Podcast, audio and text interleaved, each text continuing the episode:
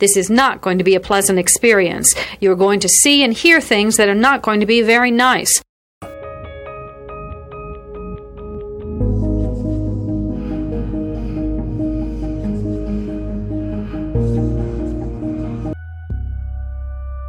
Experts divide serial killing into two general types, organized and disorganized.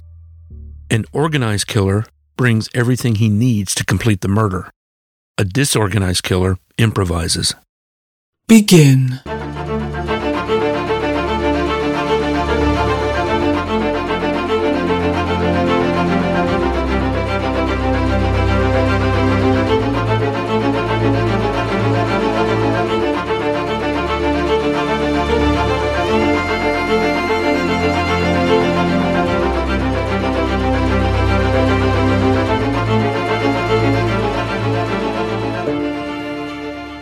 Listener discretion is advised. The story I'm talking about involves sexual assault and suicide. This is the story of Rehtaeh Parsons, a 17-year-old girl from Dartmouth, Nova Scotia, Canada. She experienced something that no one should ever have to go through, an experience that would haunt her so deeply that she felt like there was no other way to escape the pain than to take her own life. Her story is not only heartbreaking, but disturbing, uncomfortable, and it's a huge warning to all parents that we need to better protect our children and be more accountable of our parenting. After listening, if you have teenagers or preteens at home, maybe it's time to open a dialogue with them about their own experiences, because knowing what's going on in their lives is half the battle. It's only then that we can take action as necessary. Rehtaeh Parsons, who also went by Ray, did not live a long life, but she did leave a legacy behind. She made a huge impact on everyone she met in the 17 years that she walked this planet. Rehtaeh was born on December 9, 1995, to her parents Glenn Canning and Leah Parsons. The couple had actually broken up before she was born, but they did an incredible job of co-parenting and ensuring that Ray always knew she had the love and support from both her parents. Rehtaeh was named after her mother's niece Heather, as Rehtaeh was Heather spelled backwards. Leah Parsons had fallen in love with the name when she was only 13 years old, way before she was pregnant, and she just knew if she were to have a daughter, she would name her Rehtaeh. The name was as unique and beautiful as Ray would be, so it was quite fitting. Growing up, Rehtaeh lived full-time with her mother Leah in Cole Harbor, Nova Scotia, along with her two half-sisters, but her father lived close by, so she would spend a ton of time with him too. Although not traditional, they were still a very close family. As a little girl, Ray was quiet and shy. She loved anything and everything to do with nature, science, and animals. She was always a very cautious child, aware of her surroundings. She was sensitive, and she had so much empathy for those around her, for animals, for humans, for her friends and family. She loved deeply, and she felt deeply. Her mother at times worried that she might not be tough enough for this harsh world, but Ray was equally as strong-headed, resilient, and brave. When she was 15 years old, Ray started grade 10 at Cole Harbor District High School, and in the beginning, she really thrived there. She was a straight-A student, she made friends very quickly, and she was excited about the future. In her first month at school on September 26, 2011, she wrote the following journal entry. It said, "My favorite part of the year is learning new things. I really enjoy my visual arts class and English. I love making new friends and meeting new people. High school for me means learning to drive, making money, turning 16, and planning for the rest of my life. I'm very much looking forward to the rest of high school." Ray had her own cell phone, and like most teens her age, she was constantly on it, texting her friends, making plans. Her parents were just happy to see her breaking out of her shell a bit, because like I said, while she was incredibly kind and friendly, she was also very shy and reserved. That is, of course, until you got to know her and she felt comfortable to share more of herself. I find I'm very much the same way now, but even more so in high school. I had this small network of friends, and unless I felt comfortable with you, I mostly just kept to myself. One of Ray's friends was a young lady named Lucy. One evening in November of 2011, Ray asked if she could go to a sleepover at Lucy's house, and her mother said that would be fine, but she wanted to speak with Lucy's mother first, just to confirm the plans. Leah called Lucy's mother, and everything seemed to check out, which, I mean, kudos to Leah for actually taking a minute to ensure that this was the plan and the parents were aware. But neither mother realized that Lucy and Ray had plans that evening to go to the home of a boy. The house was located in Eastern Passage, about 20 minutes away from where Ray lived by car. It was a fairly small gathering with 4 boys and Lucy and Ray, and these were boys that they had hung out with before, so they were familiar with them. The teens decided that they were going to do some shots of straight-up vodka, and a lot of them. One of the boys there said that he had taken around 11 shots himself, and that Ray had 8 shots of vodka. For a 15-year-old girl who weighed maybe 100 pounds soaking wet, this is a lot more alcohol than one can handle, and it hit her hard. There are a few versions of events of what would happen in the home that evening, and we will get into that later, but what we do know is that the teens were severely intoxicated, and they were engaging in sexual activity. The following morning, Ray wakes up in the spare bedroom of the boys' home, and she's alone. There's no sign of her friend Lucy anywhere, so she has to make her own way back to her home in Cole Harbor. Ray would later say that the events that happened that night were really fuzzy because she had been very intoxicated. Her mother noted that she was acting a bit off when she arrived home that morning, but her mom didn't know the extent of what might be troubling her. Now, a few days pass, and Rehtaeh begins to notice that there's this weird vibe at school. People are treating her differently, and she thinks they're whispering about her behind her back. Her friend Lucy, who she had gone to the party with, wasn't speaking to her, and then she finds out why. There was a very disgusting and compromising photo of her being shared around school and on social media. The photo was taken at the boys' house. It shows her naked from the waist down, with her head out a window because she's vomiting. There's a boy standing behind her, having sex with her, and he's smiling at the camera, giving a thumbs up. Her classmates are sharing this photo around and calling her the most horrible names. As if high school isn't hard enough, I can't imagine having such a graphic photo being seen by everyone in your school and then being used as a way to bully and berate you. So Ray, she's devastated. And then she gets a text message from the boy in the photo, the one who is pictured standing behind her in this very vulnerable moment, smiling and giving the thumbs up. The message says, "Are you okay with what happened?" And not really knowing how to respond, Ray plays it off with a response that says, "LOL, it's cool." Now, there is literally no way, just no way that it's cool. It would never be cool or okay for this to happen to anyone, but Ray doesn't want to make a big deal out of it because things are bad enough as is. She has no idea that this response she just gave would be used against her later. Ray leaves school that day in tears. When Leah, Ray's mom, arrives home from work later that day, she finds Rehtaeh sitting down, rocking back and forth, crying. Leah is able to get Ray to open up about what's happening. Thankfully, they have this really close, really open communication type relationship. Ray tells her about the photo and what she can remember from the night that the photo was taken. She says she's beginning to remember the events of the evening. There were a few different boys, and one came up behind her and was breathing on her neck while she was throwing up out the window, and he raped her. And now there's a photo of that very thing being passed around her high school in the community she had grown up in since she was 5 years old. Leah comforts her daughter, listening to the details of what happened, and reminds her that she did absolutely nothing to deserve this. Leah also wants consequences brought forward for the boys who did this, and together they go into the police station to file a report the following day. Rehtaeh tells the police about the boy and the assault, how she was far too intoxicated to consent, and that now the photo was being passed around the school. The police take down the details, and they let her know that they'll follow up.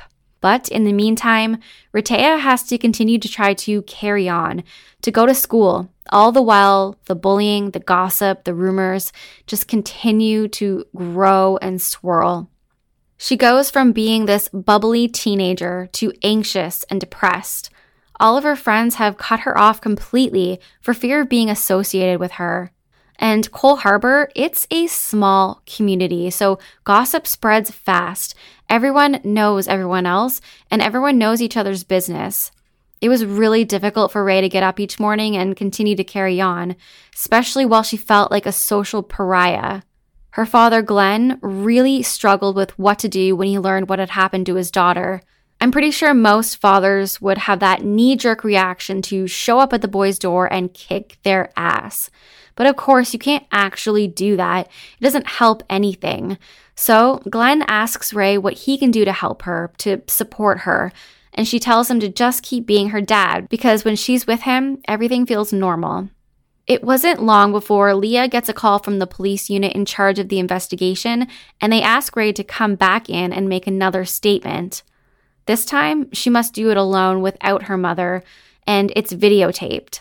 They question her for hours, and at one point, they ask her about that text exchange with the boy from the photo, where she responds with, "LOL, it's cool." They asked her to clarify what she meant by that because it contradicted her statement that she was assaulted. Rehtaeh remains firm in her statements, and when the interview is over, they tell her that they'll follow up if they have any updates.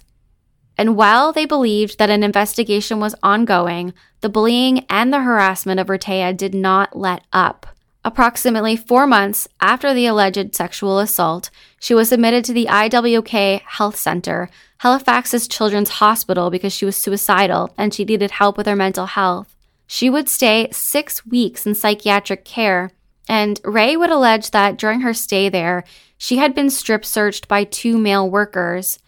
They were looking for razors and anything else that she might use to hurt herself. The hospital has denied these claims, but can you imagine how traumatic it would be to have to strip down in front of 2 men while you're in treatment for suicidal tendencies due to being sexually assaulted? When she was released from psychiatric care, Reh would switch schools. Actually, Reh would switch schools 4 times in a year and a half. From her original high school, Cole Harbor, over to Prince Andrew High in Dartmouth. This is where she met her best friend, Bryony Jollymore. The 2 were almost immediate friends, laughing over the fact that they both had very unique names. They had a lot in common, and they became inseparable. However, it wasn't long until that photo would get passed along to her new school.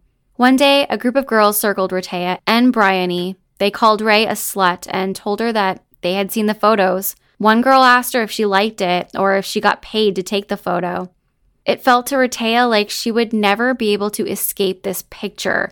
The rumors, the bullying, it was all over social media, and it would be shared across multiple networks of teens all over the Halifax area. She would switch schools again, this time to Citadel High School in Halifax, but then she would return to Prince Andrew in February of 2013, constantly running from the events of what happened that evening and the photo that documented it all. As much as her mother tried to shield her and fix things, Leah had to watch her daughter suffer every day. And while the bullying continued, there was no progress being made on the legal case. It took 12 months since the initial report for an update in the case, but it was not what they had hoped for. The head of Special Investigations Unit called Leah and told her that there was not going to be any charges laid for child pornography or sexual assault. The "LOL, it's cool" text that Reh had responded with was going to be used against her, suggesting that it constitutes consent. Police say that there's insufficient evidence of an assault other than Reh's word. As for the child pornography charges, her face wasn't in the photo, so while everyone knew that it was Reh in the picture, there could be no charges brought forward. So I have not seen the photo, of course. I have no idea if it's on Google. I mean, just about everything is on Google, but I sure as hell hope not. And I wasn't going to go looking for it because to me that feels like violating Rehtaeh all over again. But from the description of what was in the photo, I can't understand why a sexual assault charge wouldn't be brought forward. Her head is out the window. She's throwing up because she's had so much alcohol to drink. A severely intoxicated person cannot consent. But it seems like this is the end of the legal road for Reh, And as difficult as it is, Ray really tries to just keep moving forward and to get back on her feet. It's around March 2013, about a year and a half since the photo was taken, and things seem to be improving in terms of Ray's overall mood and... Hey, it's Kaylee Cuoco for Priceline. Ready to go to your happy place for a happy price? Well, why didn't you say so? Just download the Priceline app right now and save up to 60% on hotels. So whether it's Cousin Kevin's Kazoo Concert in Kansas City, go Kevin, or Becky's Bachelorette Bash in Bermuda, you never have to miss a trip ever again. So download the Priceline app today. Your savings are waiting. Go to your happy place for a happy price. Go to your happy price, Priceline. Wyndham Hotels and Resorts makes travel possible for all. Whether it's the long haulers looking for a great cup of coffee, a roomier rest for the on a whim road trippers, or a place to make summer memories with the whole family. No matter who you are, where you're going, or why, with 24 trusted brands to choose from like La Quinta, Days Inn, and Super 8, your Wyndham is waiting. Get the lowest price at WyndhamHotels.com. Restrictions apply. Visit website for more details. Her disposition. She even has a boyfriend that she really likes. But we don't always know what's really going on in someone's head. Outwardly, they may be smiling and generally happy, but inside they could still really be struggling, and unfortunately this seemed to be the case with Ray. In April 2013, one evening Leah was in bed while Rehtaeh was out with a couple of her friends. Suddenly, there's a knock on the door, and it's one of Ray's friends who says that Ray is upset and she's locked herself in the bathroom. Her mom goes to try to see if she can calm her down and get her to come out. Apparently, she's had some sort of argument with a friend, and she may or may not have broken up with her boyfriend. There's a couple of different reasons that have been brought forward as to why she's so upset. But Leah is trying to calm her down. She knocks on the door, calling her name, and no one's answering. Leah says she feels weight on the door and thinks that Ray is pushing against it to keep her from coming in. But she keeps pushing, and she finally gets the door open, and there's Ray. She had hung herself in the bathroom. Rehtaeh is barely breathing, but she's alive. She's rushed to the hospital and put on life support. At first, her family is hopeful that she'll pull through, but Rehtaeh's body begins to shut down. And on April 7th, her parents make the difficult decision to take her off of life support. Rehtaeh has lost her battle with depression. Her family is, of course, devastated. They know that she's been through some really difficult times. She probably hadn't thought it through, but she had been struggling for quite some time with a sexual assault, and this was probably just the straw that broke the camel's back. Her mother is angry that nothing more was done with regards to the alleged assault and the intimate photo that was taken, plus all of the cyberbullying and harassment, all of which contributed to the steep decline in her mental health. On April 8th, the day after Ray has died, Leah turns to Facebook to fight for justice for her daughter. She was determined to be her voice now that Ray could no longer speak for herself. So she created a memorial page for Rehtaeh and put up a post on Facebook. It went viral. I'm going to read it to you now. It said, "This page is dedication to my wonderful daughter who was smart, beautiful, and full of life with a deep compassion to animals. The person Rehtaeh once was, all changed one dreaded night in November 2011. She went with a friend to another's home. In that home, she was raped by 4 young boys. One of those boys took a photo of her being raped and decided it would be fun to distribute the photo to everyone in Rehtaeh's school and community, where it quickly went viral. Because the boys already had a slut story, the victim of the rape, Rehtaeh, was considered a slut. This day changed the lives of our family forever. I stopped working that very day, and we have all been on this journey of emotional turmoil ever since. Rehtaeh was suddenly shunned by almost everyone she knew. The harassment was so bad, she had to move out of her own community to try to start anew in Halifax. She struggled emotionally with depression and anger. Her thoughts of suicide began, and fearing for her life, she placed herself in a hospital in an attempt to get help. She stayed there for almost 6 weeks. The bullying continued, her friends were not supportive, she needed a friend, and eventually along the way, a few new friends came along and a few old friends came forward. Ray then moved back to Dartmouth, always with the concern of what will be said about her, said to her. Again, she was the one raped. She was the victim, being victimized over and over again. 1 year later, the police conclude their investigation to state that it comes down to he said, she said. They believed the boys raped her, but the proof in a court of law was difficult to gather. The photo sent, well, Leah, that's a community issue. The bullying never stopped, but she learned to keep her head high and surrounded herself with the ones who truly cared. I have eternal gratitude for her friends Jenna, Dawid, and Mike for the past few months. They are the ones she leaned on for strength and courage. Just 2 weeks ago, she stopped smoking pot, started looking for work, and with the help of one of her teachers and a new therapist, she was making progress. When the calming effects of the pot subsided, her feelings of anger began to resurface and she was struggling. I will say that she has told me many times that, Mom, although I feel like killing myself, I could never do that to you because you would be devastated. This past week, she was having lots of mood swings, and her boyfriend Mike and Jenna wore the brunt of it. But Thursday, April 4th, she had a great day, made plans for the weekend, etc. Later that evening, she had an outburst, acted on impulse, and locked herself in the bathroom. And to stop any rumors from spreading, she acted on an impulse, but I truly, in my heart of heart, do not feel she meant to kill herself. By the time I broke into the bathroom, it was too late. My beautiful girl had hung herself and was rushed to the hospital where she remained on life support until last night. This page is to celebrate the Rehtaeh we knew and loved. One of Ray's pet peeves was that when someone passed away, suddenly they were liked and people cared. She wouldn't want people who bullied her, talked about her, put negative statuses about her over the past year, and sent awful messages to be on this page. I know who you are because every message was a pain we shared together. There was not much that she didn't tell me or show me. People were so very cruel to her, so if you were one that felt it okay to bully someone in so much pain, stay away. Rehtaeh is gone today because of the four boys that thought that raping a 15-year-old girl was okay, and to distribute a photo to ruin her spirit and reputation would be fun. Secondly, all the bullying and messaging and harassment that never let up are also to blame. Lastly, the justice system failed her. Those are the people that took the life of my beautiful girl. Rehtaeh stood up for others, showed compassion to animals and people. She was an amazing artist. She made my life complete. When Rehtaeh was born, I dedicated everything to her and promised her the world.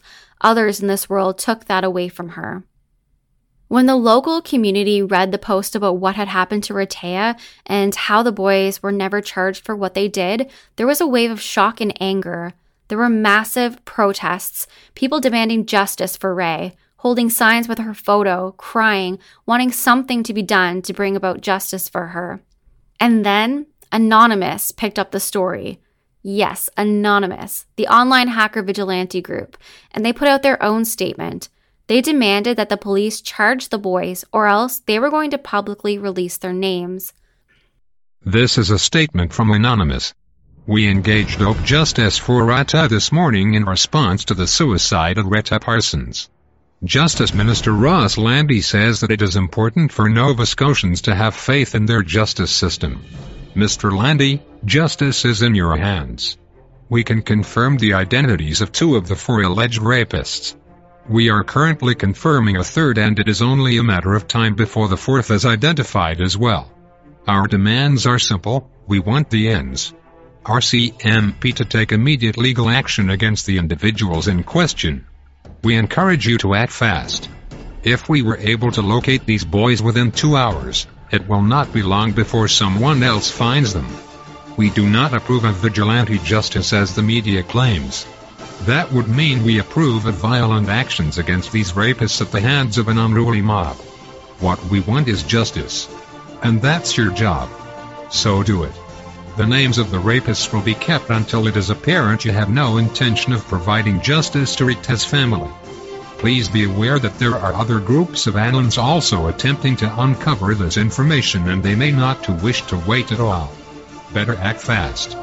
Be aware that we will be organizing large demonstrations outside of your headquarters. The rapists will be held accountable for their actions. While much of the small community knew the names of the boys involved, there was a publication ban because they were minors at the time. But the police remained firm that they don't have any evidence to support a charge and they aren't going to be opening the investigation again. However, around this time, Reh's mother, Leah, receives a text message from the boy in the photo. He says he wants to explain things from his side of the story. He recalls the events from his perspective that evening. It's not an apology, it's just an explanation. But one thing he does admit is that it is Rehtaeh in the photo. And now Leah has it in writing that it is her in the picture. Remember, the police weren't going to bring about child pornography charges because you couldn't see Rehtaeh's face in the photos. And now Leah had proof that it was Rehtaeh. A few months later, on August 8th, two men who were now 18 years old were charged in the case. One was charged with 2 counts of distributing child pornography, and the other was charged with making and distributing child pornography. However, police say that there's insufficient evidence for a rape charge. Both boys are found guilty of the child pornography charges, but neither of them faced jail time. And Rehtaeh's mother actually supported this decision. When she was asked about how she felt with the sentencing, she said, "There is nothing that will bring my daughter back. I can't go back in time, so what is justice? A jail cell? What would jail do to help the situation?" And it's true. I mean, at that point, I don't think that jail time would have really done anything except take them and turn them into 2 criminals. While their names have never been publicly released, the whole community knows who they are, and in my opinion, that might even be worse. But while a large part of the community supported Reh and was happy with these charges, although too damn late, there were still many that supported the boys while continuing to slut-shame Rehtaeh. Was Reh perfect? No. A lot of her social media referred to drug and alcohol use. There was a Facebook account created called Real Rehtaeh Parsons, where the profile picture was of Reh blowing smoke out of her mouth and holding a joint. It seemed as if they were using anything that they possibly could to shame Rehtaeh and continue to just put her down, even in death. But I don't understand how anyone can dispute that photo that was taken of her. It was disgusting. It's a woman vomiting out of a window. A woman vomiting out of a window cannot consent to sex. There was an internal review of how the case was handled by the Halifax police, and here's a couple of things that they found. In the first interview with Rehtaeh when she went into the police station, proper protocol wasn't followed. The officer unnecessarily interviewed her at length, and a social worker should have been present. So unfortunately, this meant that Reh had to be interviewed at length a second time, which is against proper protocol. The investigation also failed to address the cyberbullying that Rehtaeh had experienced. Police were unsuccessful in intervening to stop that circulation of the photo, when really they could have gotten a search warrant to obtain the photo from the boys' phones.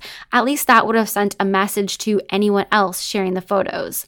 Also, the school that Rehtaeh attended apparently thwarted attempts by police to question the students, and the Crown gave the police improper advice regarding the potential child pornography charges.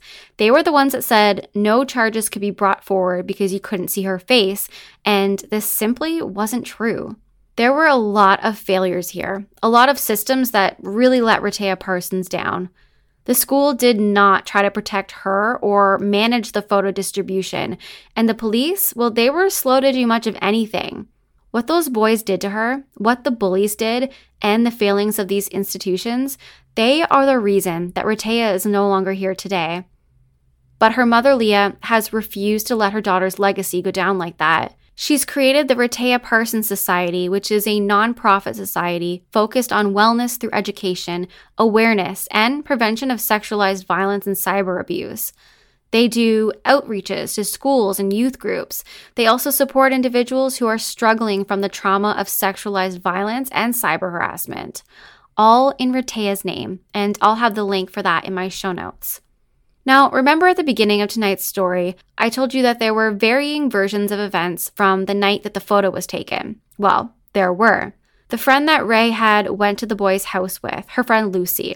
Well, Lucy had told the police that she liked one of the boys who was there, and so she had told Reh not to do anything with him because she liked him. According to her, she got up to go outside for a smoke, and when she came back inside, she saw Reh in the same position as in the photo. She got angry at her and left her at the party. When she returned home without Rehtaeh, her mother demanded that she go back and get her because Rehtaeh was supposed to sleep there that night. Lucy said she went back to the house, but Ray wouldn't get up, so she left her there. Rehtaeh slept in the spare bedroom at the home. According to the boy that lived there, he didn't want her sleeping in his bed that night in case she threw up. Now, the boy who posed for the photo, he's always maintained that it was consensual. Even when he was in court for those child pornography charges, he said, "I will not live with the guilt of someone passing away, but I will live with the guilt of sending the picture. I have pled guilty to distributing child pornography, not a sexual assault. I never played a part in the bullying of Rehtaeh, nor would I." According to him, at no time did he believe that she was so drunk she didn't know what she was doing or that she wasn't consenting, which in my opinion might be believable if we didn't have photo proof that she was vomiting out the window because she was so intoxicated, and if he hadn't admitted that he had her sleep alone in the spare room because he didn't want her vomiting in his bed. Christy Blatchford from the National Post is the one that conducted this interview where this guy shares his version of events. If you give it a Google, if you care to read the rest of the story, I'm sure you can find it. But this will conclude the episode. Thanks for tuning in. If you like what you hear, please leave a comment and subscribe. Thank you.